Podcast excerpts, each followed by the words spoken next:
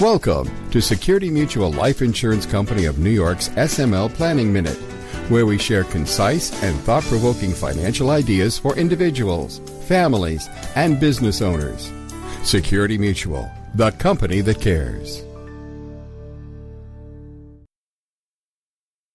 Hello, this is Bill Rinaldi with another edition of Security Mutual's SML Planning Minute.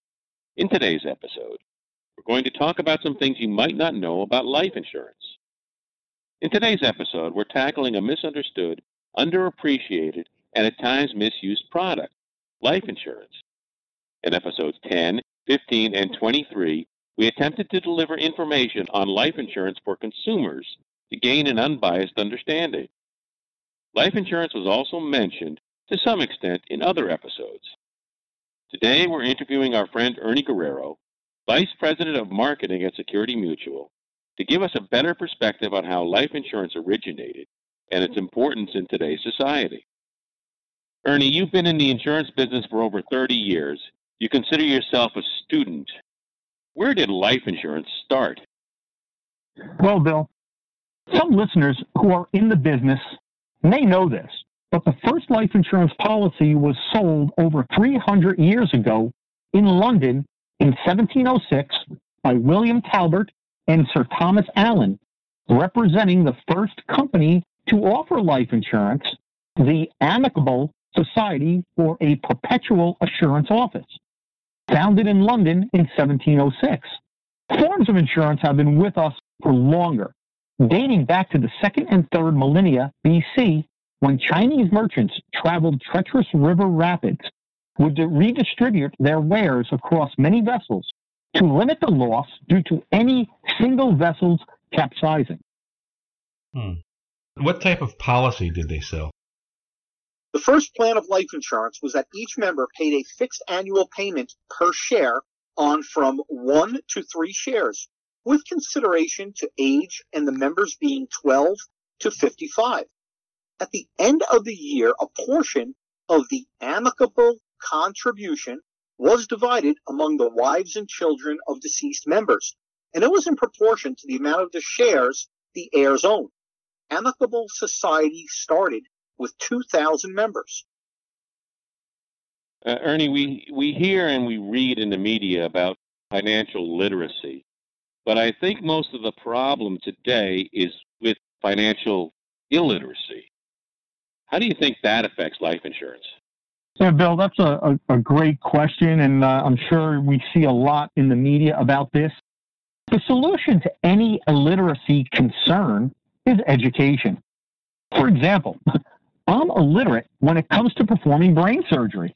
I would need to be educated, and Bill, quite a bit of education. As insurance professionals and financial professionals, we need to emphasize financial education and educate or act as a coach to the public. To understand and appreciate life insurance, one who is not educated in such matters needs to be educated. Okay. Uh, how bad do you think this misunderstanding is of life insurance? Well, Bill, in testing of the general public's knowledge, LIMRA, the Life Insurance Market Research Association, performed a recent study titled participants in the Understanding Life study. Participants were asked to complete a life insurance knowledge test containing questions on basic concepts, distribution, product features, product types, terminology, and underwriting concepts. Many participants responded, don't know, to 40% of the questions. This indicates, Bill, that average consumers may understand less than 60% of the information they see about life insurance. Now, this by itself demonstrates a significant life insurance knowledge gap among American consumers. On questions participants did answer, just 46% of their responses were correct. So, Bill, this result implies that consumers not only have a significant gap in life insurance knowledge, but also appear to misunderstand more information than they understand. Combining the percentage of don't know responses with incorrect answers suggest the average consumer understands just 28% of the life insurance material. So, Bill, this finding reveals the true size of the life insurance knowledge gap among American consumers. Okay, so I understand this misunderstanding, but what does it mean for people? Well, Bill, what this means, considering the facts, only 59% of Americans have life insurance, and about half of those with insurance are underinsured, and this is according to LIMRA. Underinsurance is not having adequate amounts of coverage. This also means that when a client seeks insurance, they are really asking for a risk management program. What this means is identifying the risk, measuring the risk, developing a plan, and then lastly, implementing a plan. We also know that there are different means of risk management. One risk management strategy is to simply avoid the risk. However, Bill, death cannot be avoided. Another risk management technique is to self insure the risk. Yes, we can set money aside for our loved ones or to cover a debt. However, not many individuals that I speak with have enough discretionary funds to set aside to fully cover that risk. The generally accepted method is to transfer the risk. Transfer the risk to a life insurance company. Transfer is possibly the most efficient use of your dollars. The old insurance saying goes, you're transferring pennies for dollars, meaning with a relatively small amount of money, your beneficiaries may receive relatively large amounts of dollars from the insurance company. Okay, so this is some good news, something good that comes when an individual unfortunately dies. But hopefully they're going to live a long life. Um, how do you address that scenario? Bill, I'm glad you asked that. Let's look on the bright side and be a little optimistic. As I just mentioned in identifying risks, life insurance can be used to address a living risk. That is, outliving your retirement income. Permanent life insurance has a cash value feature a feature that can be accessed while the individual is living. This cash value feature can be used in some circumstances as tax free income or turned into an income stream or be used to help fund a child's education or can be used simply to take a vacation bill. Hmm. Life insurance can also be used in 401k plans as an investment, another asset class. I hope listeners understand that life insurance is not just for death, but can be used as part of an overall risk management program for other risks. In the modern era, Solomon S. Huebner argued that, and I quote, people's responsibility to themselves and their families include both the years of survival, savings, and accumulation, and years after death. Life insurance, Bill, can help accomplish in part both of these. Okay, so where do we go from here, Ernie? Sure, Bill. To, to conclude this, um, it's all about education. Anyone considering protecting their income, concerned about their loved one's financial security, or considering a personal risk management program should speak with a life insurance advisor. They must also commit the time to understand their options and to make any informed decision on the purchase. It does not end with the purchase of life insurance. Bill, like any other investment, it must be monitored to make sure it continues to meet the client's objectives. Uh, okay. Ernie, I wanted to make sure we covered this topic as thoroughly as possible with the time that we had, and we jumped right into the subject matter. You are clearly passionate about this subject, and I noticed that you have quite a few professional designations.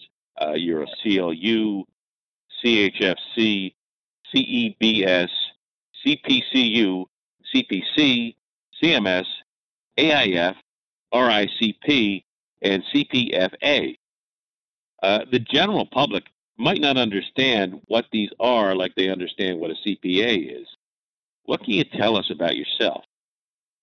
Uh, yeah, Bill, thank you. Yes, I am quite passionate about this subject realizing firsthand what it feels like to deliver a check to a widow or a widower that has young children from an insurance company. Naturally, the check cannot replace the emotional loss of the individual, but financially it helps relieve the survivors of those financial burdens that in many cases they themselves didn't realize they had. And Bill, it also allows the grieving process to take place with less financial worry. Most importantly, it helps the insured to keep their dreams, to keep their promises to their loved ones. Mortgages continue to be paid, utility bills paid, colleges paid, the list goes on. Personally, from my perspective, it allowed my daughter to purchase her first car and understand the discipline of paying back a loan to herself through her life insurance policy. Also, personally, I was able to provide my daughter and son in law a gift of life insurance policy, which not only provided the death benefit, but also it had a cash value that was in the policy. I consider myself a student in this industry. Those designations represent my commitment to professional learning and continued professional education. Okay, so the bottom line is that life insurance can be used as a, a, critical tool to help protect your income, to help address financial security of your loved ones, or uh, to help with a personal risk management program. Oh, Bill, that, that's precisely the point. Fantastic. Well, listen, thank you for joining us today, Ernie. Bill, thank you very much. I'm uh, happy to be here. This podcast is brought to you by Security Mutual Life Insurance Company of New York, the company that cares. The content provided is intended for educational and informational purposes only. Information is provided in good faith. However, the company makes no representation or warranty of any kind regarding the accuracy, reliability, or completeness of the information. To help reach your goals, you need a skilled professional by your side. Contact your local Security Mutual life insurance advisor today. As part of the planning process, he or she will coordinate with your other advisors as needed to help you achieve your financial goals and objectives. For more information, visit us at smlny.com slash smlpodcast. If you enjoyed this podcast, tell your friends about it, and be sure to give us a five-star review. And check us out on LinkedIn, YouTube, and Twitter. Thanks for listening and we'll talk to you next time. The applicability of any strategy discussed is dependent upon the particular facts and circumstances. Results may vary, and products and services discussed may not be appropriate for all situations. Each person's needs, objectives, and financial circumstances are different and must be reviewed and analyzed independently. We encourage individuals to seek personalized advice from a qualified Security Mutual life insurance advisor regarding their personal needs, objectives, and financial circumstances. Insurance products are issued by Security Mutual Life Insurance Company of New York, Binghamton, New York. Product availability and features may vary by state.